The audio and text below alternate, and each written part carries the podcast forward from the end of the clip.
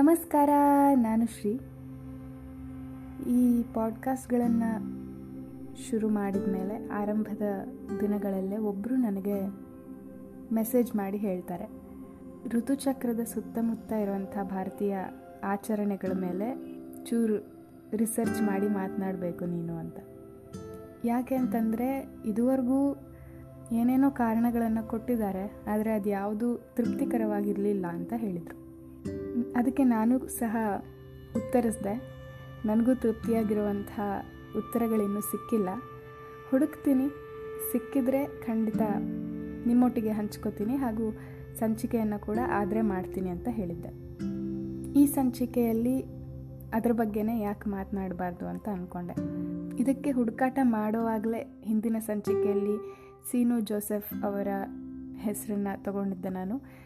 ಅದು ಈ ವಿಚಾರದ ಕುರಿತು ಹುಡುಕಾಟ ಮಾಡುವಾಗ ಅವರ ಒಂದು ವಿಡಿಯೋಗಳು ನನಗೆ ಸಿಕ್ಕಿದ್ದು. ಆ ವಿಡಿಯೋಗಳನ್ನು ನೋಡಿ ಅವ್ರು ಬರೆದಿರೋ ಅಂಥ ಋತು ವಿದ್ಯಾ ಅನ್ನೋ ಪುಸ್ತಕನ ಸಹ ಕೊಂಡುಕೊಂಡಿದ್ದೀನಿ. ಪೂರ್ತಿ ಓದಿ ಮುಗಿಸಿಲ್ಲ. ಶುರು ಅಂತೂ ಮಾಡಿದ್ದೀನಿ. ಸ್ವಲ್ಪ ಸ್ವಲ್ಪ ಓದ್ತಾ ಇದ್ದೀನಿ. ನಾನು ನೋಡಿದ ವಿಡಿಯೋಗಳಲ್ಲಿ ಅವರು ಏನೇನು ಮಾತನಾಡಿದರು, ಮತ್ತು ನಾನು ಎಷ್ಟು ಓದಿದ್ದೀನೋ ಅದಷ್ಟರ ಆಧಾರದ ಮೇಲೆ ಒಂದೆರಡು ವಿಷಯಗಳನ್ನು ಹಂಚ್ಕೋತೀನಿ ಇವತ್ತು. ನಿಮಗೆ ಇದು ಕುತೂಹಲಕಾರಿ ಅನಿಸಿ. ಇಂಗ್ಲೀಷ್ ಓದಿ ಅರ್ಥ ಮಾಡ್ಕೊಂಡೋಕೆ ಬಂದರೆ ದಯವಿಟ್ಟು ಅವರ ವಿಡಿಯೋಗಳನ್ನು ಹಾಗೂ ಅವರ ಋತುವಿದ್ಯಾ ಪುಸ್ತಕವನ್ನು ಕೊಂಡುಕೊಂಡು ಓದಿ. ಇನ್ನು ಮುಂದೆ ಯಾರೇ ಈ ಋತುಕಾಲದ ಆಚಾರ ವಿಚಾರಗಳ ಬಗ್ಗೆ ಪ್ರಶ್ನೆ ಮಾಡಿದ್ರು, ಉತ್ತರಿಸೋಕೆ ಒಂದು ತತ್ವಬದ್ಧ ಅಂಶಗಳನ್ನು ಈ ಪುಸ್ತಕ ನಮಗೆ ಕೊಡುತ್ತೆ, ಹೇಳ್ಕೊಡುತ್ತೆ. ಬಹಳ ಮುಖ್ಯವಾದ ಪ್ರಶ್ನೆ ಅಂತಂದರೆ, ಋತುಸ್ರಾವ ಆಗ್ತಿರುವ ಹೆಣ್ಣು ಯಾವುದೇ ವಸ್ತುವನ್ನು ಮುಟ್ಟಕೂಡದು, ಯಾರನ್ನೂ ಮುಟ್ಟಕೂಡದು. ಚಾಪೆ ಮೇಲೆ ಮಲ್ಕೋಬೇಕು, ಇಂಥದ್ದನ್ನೇ ತಿನ್ನಬೇಕು ಹೀಗೆ ಬಹಳಷ್ಟು ಮಾಡಬೇಕು ಬೇಡಗಳನ್ನು ಮೊದಲಿಂದನೂ ನಾವು ಕೇಳ್ತಾ ಬಂದಿದ್ದೀವಿ. ಅದರ ವಿರುದ್ಧ ಪ್ರಶ್ನೆ ಮಾಡಿದಾಗೆಲ್ಲ ನಮಗೆ ಒಂದು ಸ್ಟ್ಯಾಂಡರ್ಡ್ ಉತ್ತರ ಏನು ಸಿಕ್ಕಿದ್ದು ಅಂತಂದರೆ, ಸುಸ್ತಾಗುತ್ತೆ ಇಂಥ ಟೈಮಲ್ಲಿ. ಹಾಗಾಗಿ ಇಂಥ ಟೈಮಲ್ಲಿ ರೆಸ್ಟ್ ಬೇಕು. ಹಾಗಾಗಿ ರೆಸ್ಟ್ ಕೊಡೋದು ನಿನಗೆ ಅಂತ ಹೇಳಿರೋದು. ಇದು ಅರ್ಧ ಸತ್ಯ, ಯಾಕೆಂತಂದರೆ ಪೂರ್ತಿ ಸತ್ಯ ಇನ್ನೂ ಬಹಳಷ್ಟಿದೆ. ಇದು ಒಂದು ಭಾಗದ ಸತ್ಯ. ರೆಸ್ಟ್ ತಗೊಳ್ಳೋದಕ್ಕೆ ಅಂತಲೇ ಇರುವಂಥದ್ದು ಒಂದು ಆಸ್ಪೆಕ್ಟ್. ಕೆಲವೊಂದು ಕಡೆ ಋತುಸ್ರಾವ ಆಗ್ತಾ ಇದ್ದರೆ ನನಗೆ ರಜೆ ಅಂತ ಹೇಳ್ತಾರೆ. ರಜೆ ಅಂತಂದರೆ ಹಾಲಿಡೇ. ಬಹುಶಃ ಕನ್ನಡದ ರಜಾ ಅಥವಾ ರಜೆ ಅನ್ನೋ ಪದ ಇದರಿಂದನೇ ಬಂದಿರಬಹುದು, ಈ ಆಚರಣೆಯಿಂದನೇ ಬಂದಿರಬಹುದು ಅನ್ನೋದು ನನ್ನ ಒಂದು ಊಹೆ ಅಷ್ಟೆ. ರೆಸ್ಟ್ ಮಾಡೋದಕ್ಕೆ ಅಂತ ಹೇಳ್ತಾರೆ, ಆದರೆ ರೆಸ್ಟ್ ಮಾಡೋದಕ್ಕೂ ಯಾ, ಏನನ್ನು ಮುಟ್ಟದೇ ಇರೋದಕ್ಕೂ ಏನು ಸಂಬಂಧ? ಏನಾದರೂ ಮುಟ್ಬಿಟ್ರೆ ಸುಸ್ತಾಗ್ಬಿಡುತ್ತಾ? ಆ ಮಟ್ಟಿಗಿನ ರೆಸ್ಟ್ ಬೇಕಾ? ಅನ್ನೋವಂಥ ಸಾವಿರಾರು ಪ್ರಶ್ನೆಗಳು ನನ್ನ ತಲೆಯಲ್ಲೂ ಮೂಡಿದ್ವು. ನಾನು ಇದನ್ನು ಮೂಢನಂಬಿಕೆ ಅಂತಲೇ ತಿಳಿದಿದ್ದೆ. ಈ ತರಹದ ಎಲ್ಲ ಪ್ರಶ್ನೆಗಳಲ್ಲದೆ ಇದ್ದರೂ ಒಂದೆರಡು ಪ್ರಶ್ನೆಗೆ ಈ ಸಂಚಿಕೆಯಲ್ಲಿ ಉತ್ತರ ಕೊಡ್ತೀನಿ. ನಿಮಗೆ ನೆನಪಿದ್ರೆ ಹಿಂದಿನ ಸಂಚಿಕೆಯಲ್ಲಿ ನಾನು ಹೇಳಿದ್ದೆ. ಆಯುರ್ವೇದ, ವೆಸ್ಟರ್ನ್ ಮೆಡಿಸಿನ್ಗಿಂತ ಆಳವಾದಂತಹ ವಿಜ್ಞಾನ ಅಂತ. ಹಾಗಂತ ಪಾಶ್ಚಾತ್ಯ ವಿಜ್ಞಾನ ತಪ್ಪು ಅಂತಲ್ಲ. ವಿಜ್ಞಾನ ಎಲ್ಲವೂ ಒಂದೇ. ಅದರ ಆಳ ಬೇರೆ ಬೇರೆ ಇರುತ್ತೆ ಅಷ್ಟೆ. ಪಾಶ್ಚಾತ್ಯ ವಿದ್, ವಿಜ್ಞಾನದ ಆಳ ಒಂದಿಷ್ಟಾದರೆ ಭಾರತೀಯ ವಿಜ್ಞಾನದ ಆಳ ಅದಕ್ಕಿಂತ ಒಂದು ಒಂದು ಹಂತ ಹೆಚ್ಚಿನದ್ದು ಅಂತ. ಈ ಋತುಕಾಲದ ಆಚಾರ ವಿಚಾರಗಳ ಬಗ್ಗೆ ತಿಳ್ಕೊಳ್ಬೇಕಾದ್ರೂ ಆ ಒಂದು ಆಳಕ್ಕೆ ಹೋಗೇ ತಿಳಿಬೇಕು. ಅಂತಂದರೆ ಸೂಕ್ಷ್ಮಾಣುವಿನ ಲೋಕಕ್ಕೆ ಹೋಗ್ಬೇಕು ನಾವು. ಬದಲಾವಣೆಗಳು ಸೂಕ್ಷ್ಮಾಣುವಿನ ಲೋಕದಲ್ಲಿ ಆಗ್ತವೆ ಅಂತ. ಋತುಚಕ್ರ ಸಂಪೂರ್ಣ ಇಪ್ಪತ್ತೆಂಟರಿಂದ ಮೂವತ್ತು, ಮೂವತ್ತೆರಡು ದಿನದ ಒಂದು ಚಕ್ರ. ಈ ಚಕ್ರದಲ್ಲಿ ಮೊದಲ ಹದಿನೈದು ದಿನ. ಮೊದಲ ಹದಿನೈದು ದಿನ ಅಂತಂದರೆ ಮೊದಲ ದಿನ ಋತುಸ್ರಾವದ ಮೊದಲ ದಿನ. ಅದನ್ನು ಡೇ ಒನ್ ಅಂತ ಪರಿಗಣಿಸ್ತಾರೆ. ಸೊ, ಆ ಹದಿನೈದು ದಿನಗಳಲ್ಲಿ ಸ್ತ್ರೀತ್ವದ ಹಾರ್ಮೋನ್ ಆಗಿರುವಂಥ ಈಸ್ಟ್ರೋಜನ್ ನಿಧಾನಗತಿಯಲ್ಲಿ ಏರಿಕೆ ಆಗುತ್ತೆ ನಮ್ಮ ದೇಹದಲ್ಲಿ. ಈ ಹದಿನೈದು ದಿನಗಳಲ್ಲೇ ಹೆಣ್ಣಿನ ದೇಹದಲ್ಲಿ ಅಂಡೋತ್ಪತ್ತಿ ಆಗುತ್ತೆ. ಅಂದರೆ ಅಂಡಾಣು. ಹದಿನೈದು ದಿನಗಳಲ್ಲಿ ಅಂಡೋತ್ಪತ್ತಿ ಆದಮೇಲೆ ಅಂಡಾಣು ಒಂದು ಹೊಸ ಜೀವದ ಉತ್ಪತ್ತಿಗೆ ಕಾಯತ್ತೆ. ಉದರದಲ್ಲೇ ಕಾಯುತ್ತೆ. ನಂತರ ಯಾವುದೇ ವೀರ್ಯಾಣುವಿನ, ವೀರ್ಯಾಣುವಿನೊಟ್ಟಿಗೆ ಮಿಲನವಾಗದೇ ಇದ್ದರೆ ಆ ಅಂಡಾಣು ನಮ್ಮ ದೇಹದಿಂದ ಹೊರಗಡೆ ಹೋಗುತ್ತೆ. ಹಾಗೆ ಹೊರಗಡೆ ಹೋಗೋದು ನಂತರದ ಹದಿನೈದು ದಿನಗಳ ಆದಮೇಲೆ. ಆ ನಂತರದ ಹದಿನೈದು ದಿನಗಳವರೆಗೂ ಅಂಡಾಣು ಕಾಯುತ್ತೆ. ಆ ಹದಿನೈದು ದಿನಗಳಾದಮೇಲೆ ಈಸ್ಟ್ರೋಜನ್ ಸಂಪೂರ್ಣ ಕುಂದು ಹೋಗುತ್ತೆ. ಹಾಗೆ ಕುಂದೋದ್ರಿಂದ ಅಂಡಾಣು ಸಹ ನಮ್ಮ ದೇಹದಿಂದ ಹೊರಗಡೆ ಹೋಗುತ್ತೆ. ಹೀಗೆ ಹೊರಗಡೆ ಹೋಗೋವಾಗಲೇ ಉದರದಲ್ಲಿರುವಂಥ ಒಂದು ಜೀವ ಸೃಷ್ಟಿಯಾಗುವಾಗ ಏನೆಲ್ಲ ಸವಲತ್ತುಗಳು ಬೇಕು ಅದನ್ನೆಲ್ಲ ಸೃಷ್ಟಿ ಮಾಡಿಕೊಂಡೇ ಅದು ಕಾಯ್ತಾ ಇರುತ್ತೆ. ಹಾಗಾಗಿ ಜೀವ ಸೃಷ್ಟಿ ಆಗದೇ ಇದ್ದಾಗ, ಅದು ದೇಹದಿಂದ ಹೊರಗಡೆ ಹೋಗುವಾಗ, ಆ ಸವಲತ್ತುಗಳನ್ನೆಲ್ಲ ತನ್ನೊಟ್ಟಿಗೆ ತಗೊಂಡು ಹೊರಗಡೆ ಹೋಗುತ್ತೆ. ಅದರಿಂದಲೇ ರಕ್ತಸ್ರಾವ ಆಗೋದು ಸಹ. ಹಾಗಾಗಿ ಇಡೀ ಚಕ್ರದಲ್ಲಿ ಎರಡು ಮುಖ್ಯವಾದ ಘಟನೆಗಳಾಗ್ತವೆ. ಒಂದು ಅಂಡೋತ್ಪತ್ತಿ, ಹದಿನೈದನೇ ದಿನ ಆಗುವಂಥದ್ದು.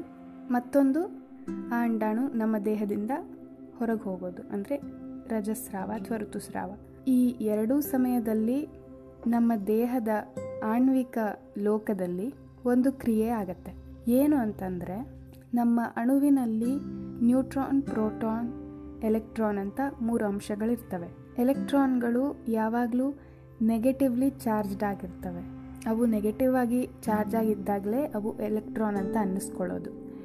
ಈ ಅಂಡೋತ್ಪತ್ತಿ ಅಥವಾ ಅಂಡಾಣು ನಮ್ಮ ದೇಹದಿಂದ ಹೊರ ಹೋಗೋ ಸಮಯದಲ್ಲಿ ನಮ್ಮ ಸೂಕ್ಷ್ಮಾಣುವಿನ ಎಲೆಕ್ಟ್ರಾನ್ಗಳೇನಿದ್ದಾವೆ ಆ ಎಲೆಕ್ಟ್ರಾನಿನ ನೆಗೆಟಿವ್ ಚಾರ್ಜ್ ನಮ್ಮ ದೇಹದಿಂದ ಕಳೆದುಕೊಳ್ತಾ ಹೋಗುತ್ತೆ. ಪ್ರತಿಯೊಂದು ಬಾರಿ ನೆಗೆಟಿವ್ ಚಾರ್ಜ್ ಹೋದಾಗ ಆ ಅಣು ತನ್ನ ಪಕ್ಕದ ಅಣುವಿನಿಂದ ಆ ಖಾಲಿಯಾದ ನೆಗೆಟಿವ್ ಚಾರ್ಜನ್ನು ಸಮ ಮಾಡಿಕೊಳ್ಳೋದಕ್ಕೆ ಪಕ್ಕದ ಅಣುವಿನಿಂದ ಎಲೆಕ್ಟ್ರಾನ್ನ ತನ್ನ ಅಣುವಿಗೆ ಸೇರಿಸ್ಕೊಳ್ಳುತ್ತೆ. ಈ ಒಂದು ಕ್ರಿಯೆ ಇದೆಯಲ್ಲ? ಹೀಗಾಗುವಾಗ ಪ್ರತಿಯೊಂದು ಅಣುವಿನಲ್ಲೂ ಎಲೆಕ್ಟ್ರಾನ್ ಕಳೆದು ಹೋದಾಗ ಪಕ್ಕದ ಅಣುವಿನಿಂದ ಎಲೆಕ್ಟ್ರಾನ್ನ ತಗೊಳ್ಳುತ್ತೆ. ಅದು ಅದರ ಪಕ್ಕದಲ್ಲಿರೋ ಅಣುವಿಂದ. ಹೀಗೆ ಕ್ರಿಯೆ ನಡೀತಾ ಇರುತ್ತೆ. ಆಣ್ವಿಕ ಲೋಕದಲ್ಲಿ ಈ ಒಂದು ಪ್ರಕ್ರಿಯೆ ಆದಾಗ ಅದನ್ನು ಆಕ್ಸಿಡೇಟಿವ್ ಸ್ಟ್ರೆಸ್ ಅಂತ ಕರೀತಾರೆ. ಹಾಗಾಗಿ ಅಂಡೋತ್ಪತ್ತಿ ಹಾಗೂ ಋತುಸ್ರಾವದ ಕಾಲದಲ್ಲಿ ನಮ್ಮ ದೇಹ ಆಕ್ಸಿಡೇಟಿವ್ ಸ್ಟ್ರೆಸ್ಗೆ ಒಳಗಾಗತ್ತೆ. ಅಂದರೆ ನಮ್ಮ ಅಣುವನ್ ಅಣುವಲ್ಲಿರುವ ಎಲೆಕ್ಟ್ರಾನ್ಗೆ ತೊಂದರೆಗಳು ಉಂಟಾಗತ್ತೆ. ಅಭಾವ ಉಂಟಾಗತ್ತೆ. ಅಣುಗಳ ಸ್ವಭಾವ ಏನಂತಂದರೆ, ಪಕ್ಕದ ಅಣುವಿನಿಂದ ಎಲೆಕ್ಟ್ರಾನ್ ಸಿಕ್ಕಿಲ್ಲ ಅಂತಂದರೆ, ನಮ್ಮ ದೇಹ ಏನೇನನ್ನೆಲ್ಲ ಮುಟ್ಟುತ್ತೆ ಅಲ್ವಾ? ನಿಮಗೆ ನೆನಪಿದ್ರೆ ಪ್ರತಿಯೊಂದಕ್ಕೂ ಆಟಮ್ಸ್ ಇರುತ್ತೆ. ಪ್ರತಿಯೊಂದಕ್ಕೂ ಸೂಕ್ಷ್ಮಾಣು ಇರುತ್ತೆ. ಈ ಜಗತ್ತೇ ಸೂಕ್ಷ್ಮಾಣುವಿನಿಂದ ತುಂಬಿರೋ ಅಂಥದ್ದು ಹಾಗಾಗಿ ನಮ್ಮ ದೇಹದಲ್ಲಿರೋ ಪಕ್ಕದ ಅಣುವಿನಿಂದ ಎಲೆಕ್ಟ್ರಾನ್ ಸಿಕ್ಕಿಲ್ಲ ಅಂತಂದರೆ ನಮ್ಮ ದೇಹ ಏನೇನೆಲ್ಲ ಮುಟ್ಟತ್ತೆ ಅಲ್ವಾ? ಆ ವಸ್ತುಗಳಿಂದ ಎಲೆಕ್ಟ್ರಾನ್ನ ತನ್ನ ಅಣುವಿಗೆ ಸೇರಿಸ್ಕೊಳ್ಳೋಕ್ಕೆ ಶುರು ಮಾಡುತ್ತೆ. ನಮ್ಮ ದೇಹದಲ್ಲಿರೋ ಅಣುಗಳಿಂದಲೇ ಎಲೆಕ್ಟ್ರಾನ್ ಬೇಕು ಅಂತ ಏನಿಲ್ಲ. ಈ ಭೌತಶಾಸ್ತ್ರದ ಪ್ರಕ್ರಿಯೆಗೆ ಯಾವುದೇ ದೇಹ ಅಥವಾ ವಸ್ತುವಿನ ಬೌಂಡ್ರಿ ಇರೋದಿಲ್ಲ. ಎಲ್ಲಿಂದಲಾದರೂ ಎಲೆಕ್ಟ್ರಾನ್ ಸಿಕ್ಕಿದ್ರೆ ಅದನ್ನು ಕಿತ್ಕೊಂಡು ಬಿಡುತ್ತೆ. ಯಾಕೆ ಅಂತಂದರೆ ನಮ್ಮ ದೇಹ ಆಕ್ಸಿಡೇಟಿವ್ ಸ್ಟ್ರೆಸ್ಗೆ ಒಳಗಾಗಿರುತ್ತೆ. ಆ ಸ್ಟ್ರೆಸ್ಸನ್ನು ಸರಿ ಮಾಡೋದಕ್ಕೆ ಇನ್ನೊಂದು ಎಲೆಕ್ಟ್ರಾನ್ ಬೇಕೇ ಬೇಕು. ಹಾಗಾಗಿ ಎಲೆಕ್ಟ್ರಾನ್ ಕಳ್ಕೊಂಡಾಗ ಆ ಅಣು ಪಾಸಿಟಿವ್ ಆಗಿಬಿಡುತ್ತೆ. ಪಾಸಿಟಿವ್ ಆದಾಗ ಅದನ್ನು ಕ್ಯಾಟಯಾನ್ ಅಥವಾ ಫ್ರೀ ರ್ಯಾಡಿಕಲ್ ಅಂತ ಕರೀತಾರೆ.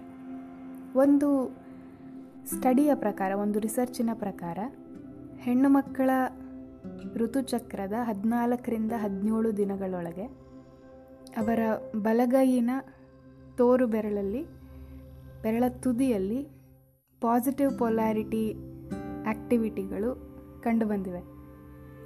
ಅಂದರೆ ನಮ್ಮ ದೇಹದಲ್ಲಿ ಆಕ್ಸಿಡೇಟಿವ್ ಸ್ಟ್ರೆಸ್ ಆದಾಗ ಅಳತೆ ಮಾಡುವಷ್ಟರ ಮಟ್ಟಿಗೆ ಎಲೆಕ್ಟ್ರಾನ್ಗಳಲ್ಲಿ ಅಭಾವ ಉಂಟಾಗತ್ತೆ ಅಂತ.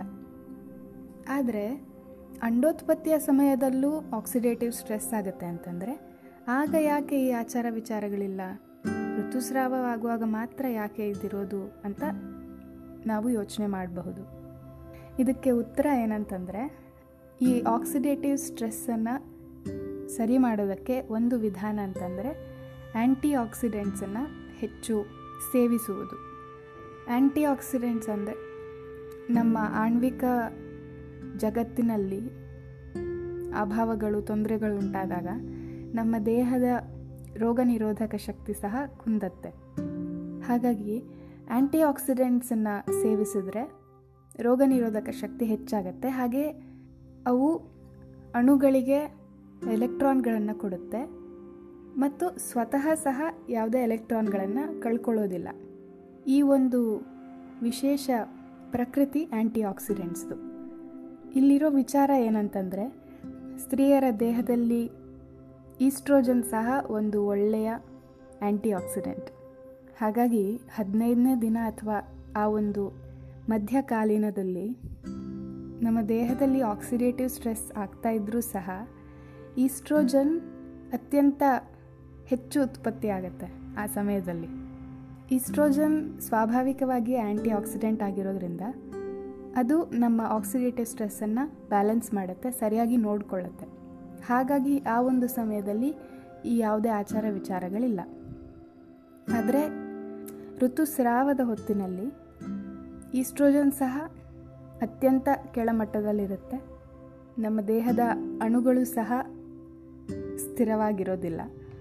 ಹಾಗಾಗಿ ಈ ಆಕ್ಸಿಡೇಟಿವ್ ಸ್ಟ್ರೆಸ್ಸನ್ನು ಸರಿ ಮಾಡೋದಕ್ಕೆ, ನೋಡ್ಕೊಳ್ಳೋದಕ್ಕೆ ಏನೂ ಸ್ವಾಭಾವಿಕವಾಗಿ ಏನೂ ಇರೋದೇ ಇಲ್ಲ. ಅದಕ್ಕಾಗಿಯೇ ಅರ್ಶಿನದ ನೀರು ಕುಡಿ, ತುಳಸಿ ನೀರನ್ನು ಕುಡಿ, ಅದನ್ನು ಮಾತ್ರ ತಿನ್ನು, ಇದನ್ನು ಮಾತ್ರ ತಿನ್ನು. ಈ ಆ್ಯಂಟಿ ಆಕ್ಸಿಡೆಂಟ್ ಸ್ವಭಾವ ಯಾವುದರಲ್ಲಿ ಹೆಚ್ಚಿದೆಯೋ ಅದನ್ನೇ ಹೆಚ್ಚು ಕೊಡ್ತಾರೆ ಋತುಸ್ರಾವದ ಕಾಲದಲ್ಲಿ ಸೇವಿಸುವಂಥ ಹಾಗಿದ್ರೆ ನಾವು ಮುಟ್ಟಿದವರೆಲ್ಲ ಸ್ನಾನ ಮಾಡ್ಕೊಂಡು ಬರಬೇಕು ಅಂತ ಹೇಳ್ತಾರಲ್ಲ ಇದು ಯಾವ ನ್ಯಾಯ? ನಾವು ಅಷ್ಟೊಂದು ಇಂಪ್ಯೂರ್ ಆಗಿರ್ತೀವ ಅಂತ ಅನ್ನಿಸ್ಬಹುದು. ನಾನು ಆಗಲೇ ಹೇಳ್ದಂಗೆ ನಮ್ಮ ದೇಹ ಇನ್ನೊಂದು ದೇಹವನ್ನು ಮುಟ್ಟಿದಾಗ, ಋತುಸ್ರಾವದ ಕಾಲದಲ್ಲಿ, ಅವರ ದೇಹದಿಂದ ಎಲೆಕ್ಟ್ರಾನ್ಸ್ ನಮ್ಮ ದೇಹದ ಅಣುಗಳು ಕಿತ್ಕೊಳ್ಳೋಕ್ಕೆ ಶುರು ಮಾಡುತ್ತೆ. ಆವಾಗ ಅವರ ದೇಹ ಆಕ್ಸಿಡೇಟಿವ್ ಸ್ಟ್ರೆಸ್ಗೆ ಒಳಗಾಗತ್ತೆ. ಇದನ್ನು ಆಯುರ್ವೇದದಲ್ಲಿ ಪ್ರಾಣ ಅನ್ನುವಂಥ ಒಂದು ಪದದಿಂದ ಎಕ್ಸ್ಪ್ಲೇನ್ ಮಾಡ್ತಾರಂತೆ. ಸ್ತ್ರೀಯರು ಋತುಸ್ರಾವ ಆಗುವಾಗ ಪ್ರಾಣವನ್ನು ಕಳ್ಕೊತಾರೆ. ಯಾಕೆ ಅಂತಂದರೆ ಆಯುರ್ವೇದ ನಂಬೋದು ನಮ್ಮ ದೇಹದಲ್ಲಿ ಅತ್ಯಂತ ಹೆಚ್ಚಿನ ಪ್ರಾಣ ಕೇಂದ್ರೀಕೃತವಾಗಿರೋದು ಅಂಡಾಣುಗಳಲ್ಲಿ ಹಾಗೂ ಪುರುಷರಲ್ಲಿ ವೀರ್ಯದಲ್ಲಿ ಅಂತ. ಯಾಕೆಂದರೆ ಹೊಸ ಜನ್ಮ, ಹೊಸ ಜೀವಿಯನ್ನು ಸೃಷ್ಟಿ ಮಾಡುವಂತಹ ಒಂದು ಅಂಶ ಮುಖ್ಯವಾಗಿ ಅಲ್ಲೇ ಇರೋದು. ಹಾಗಾಗಿ ಪ್ರಾಣ ಅತಿ ಹೆಚ್ಚು ಕೇಂದ್ರೀಕೃತವಾಗಿರೋದು ಅಲ್ಲೇ ಅನ್ನೋದನ್ನು ನಂಬತ್ತೆ ಆಯುರ್ವೇದ. ಹಾಗಾಗಿ ಅಂಡಾಣುವೇ ನಮ್ಮ ದೇಹದಿಂದ ಹೊರ ಹೋಗುವಾಗ ದೇಹದಿಂದ ಪ್ರಾಣ ಹೆಚ್ಚು ಲಾಸ್ ಆಗ್ತಾ ಇದೆ. ಪ್ರಾಣ ಹೆಚ್ಚು ಕಳ್ಕೊಳ್ತಾ ಇರುವಾಗ ಇನ್ನೊಂದು ದೇಹವನ್ನು ಮುಟ್ಟಿದ್ರೆ ಆ ದೇಹದಿಂದ ಪ್ರಾಣವನ್ನು ನಮ್ಮ ದೇಹ ಸೆಳೆದುಕೊಳ್ಳುತ್ತೆ ಅಂತ. ಇದಾಗಬಾರ್ದು. ಹಾಗಾದಾಗ ಅವ್ರ ದೇಹದಲ್ಲಿ ಪ್ರಾಣ ಕಮ್ಮಿ ಆಗಿಬಿಡುತ್ತೆ ಅಂತ. ಹಾಗಾಗಿ ಈ ಆಣ್ವಿಕ ಲೋಕವನ್ನು ಬಿಟ್ಟು ನಾವು ಸಹಜವಾಗಿ ನೋಡಿದ್ರೆ ಇದೆಲ್ಲ ಬಹಳ ಸಿಲ್ಲಿ ಅಂತ ಅನಿಸುತ್ತೆ. ಆದರೆ ಅಷ್ಟು ಆಳವಾಗಿ ಹೋದರೆ ಇವೆಲ್ಲವೂ ಹಬ್ಬ ಹೀಗೆಲ್ಲ ಇದೆಯಾ? ಅಂತ ಅನಿಸುತ್ತೆ.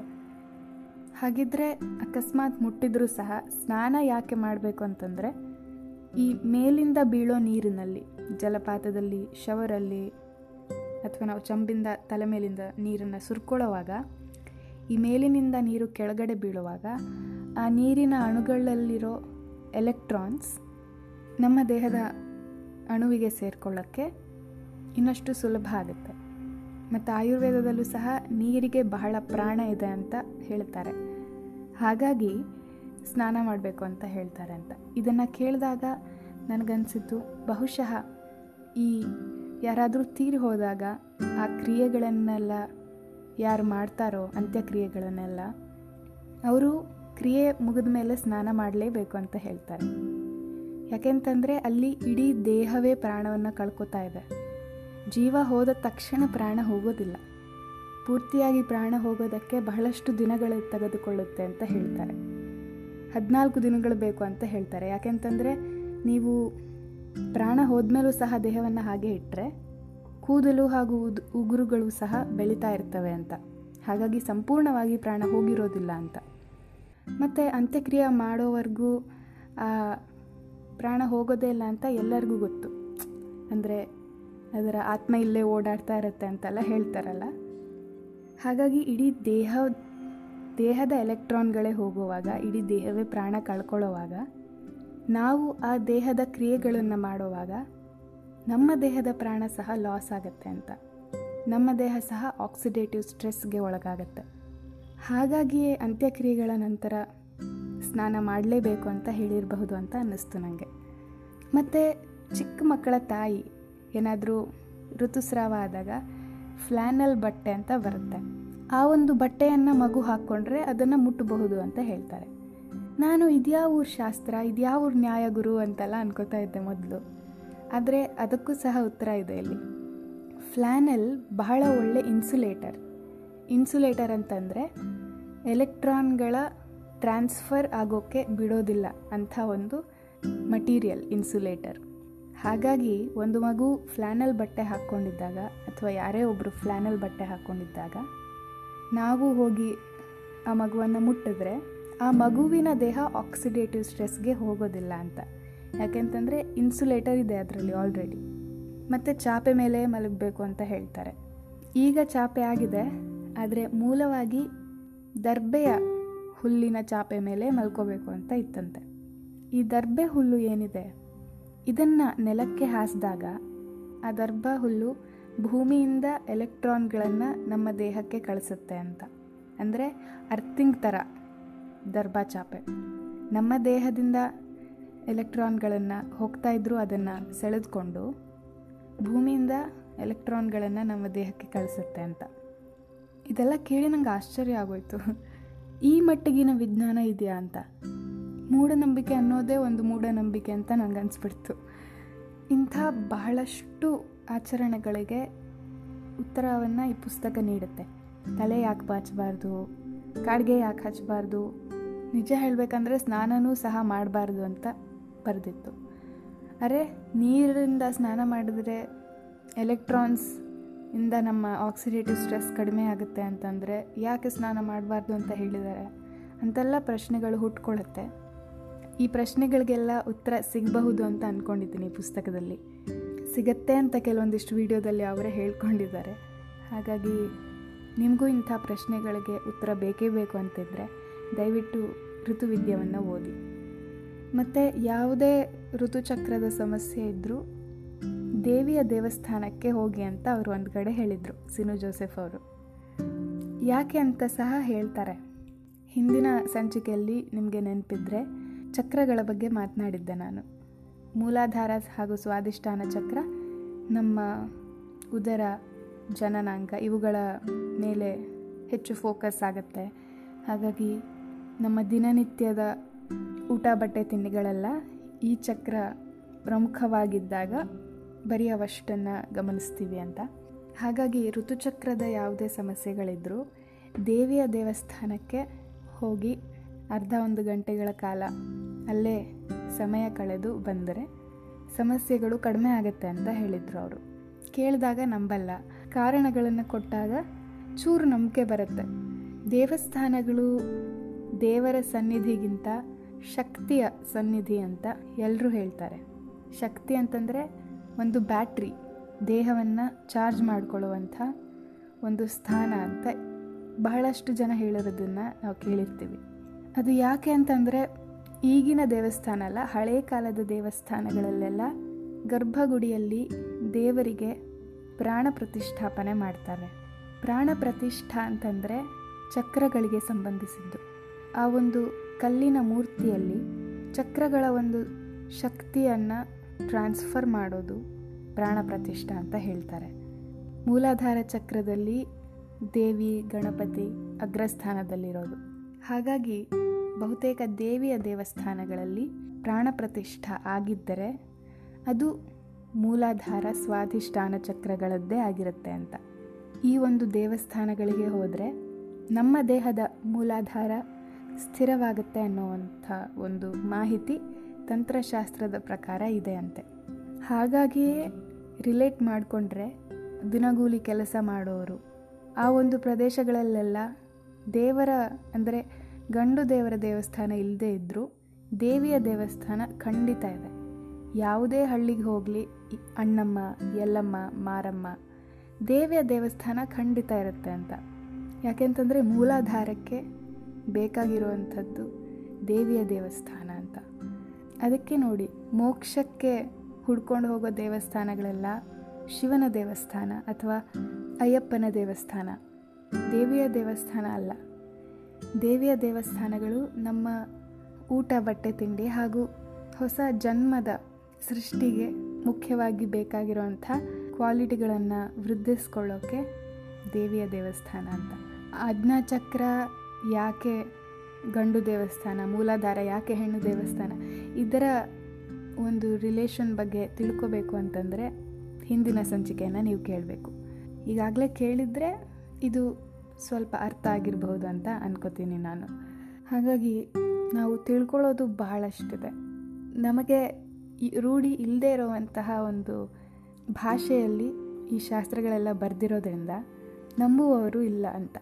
ಈಗ ಎಲೆಕ್ಟ್ರಾನ್ಸ್ ಬದಲು ಪ್ರಾಣ ಲಾಸ್ ಆಗ್ತಾ ಇರುತ್ತೆ. ಪ್ರಾಣವನ್ನು ಇನ್ನೊಂದು ದೇಹದಿಂದ ತಗೊಳ್ಳೋದು ಅಂತ ನಾನು ಬರೀ ಅದನ್ನು ಮಾತ್ರ ಹೇಳಿದರೆ ಇದನ್ನು ಯಾರೂ ನಂಬ್ತಾ ಇರಲಿಲ್ಲ ಅಂತ. ಯಾಕೆಂತಂದರೆ ಪ್ರಾಣ ಅಂತಂದರೆ ಇವತ್ತು ನಾವು ಅಂದ್ಕೊಂಡಿರೋದು ಜೀವ ಅಂತ. ಮತ್ತು ಇಂದು ಪ್ರಚಲಿತವಾಗಿರುವಂಥದ್ದೇ ವಿಜ್ಞಾನದ ಭಾಷೆ ಅಂತ. ಹಾಗಾಗಿ ಅದೇ ಭಾಷೆಯನ್ನು ಉಪಯೋಗಿಸ್ಕೊಂಡು ಇವರು ಈ ಒಂದು ಆಚರಣೆಗಳನ್ನು ಹತ್ತು ವರ್ಷಗಳ ಮಟ್ಟಿಗೆ ಇವುಗಳ ಬಗ್ಗೆ ಎಲ್ಲ ರಿಸರ್ಚ್ ಮಾಡಿ ನಮಗೆ ಹೇಳ್ತಾ ಇರುವಂಥದ್ದು. ಹಾಗಾಗಿ ಯಾವುದೇ ಒಂದು ಭಾರತೀಯ ಆಚರಣೆಯನ್ನು ಉಪಯೋಗಕ್ಕಿಲ್ಲ ಅಂತ ತಳ್ಳಿ ಹಾಕೋಕ್ಕಿಂತ ಮುಂಚೆ ಒಮ್ಮೆ ಅದರ ಬಗ್ಗೆ ಹುಡುಕಿ ಅದರ ಬಗ್ಗೆ ತಿಳಿದುಕೊಂಡು ನಿರ್ಧಾರ ಮಾಡಿದ್ರೆ ಒಳ್ಳೆಯದು ಅಂತ ನನಗೆ ಈ ಮಾಹಿತಿಗಳು ಪಾಠ ಕಲಿಸಿವೆ. ಇವಿಷ್ಟನ್ನು ಹೇಳ್ತಾ ಇವತ್ತಿಗೆ ಇಲ್ಲಿಗೆ ಮುಗಿಸೋಣ. ಮತ್ತೆ ಸಿಗೋಣ.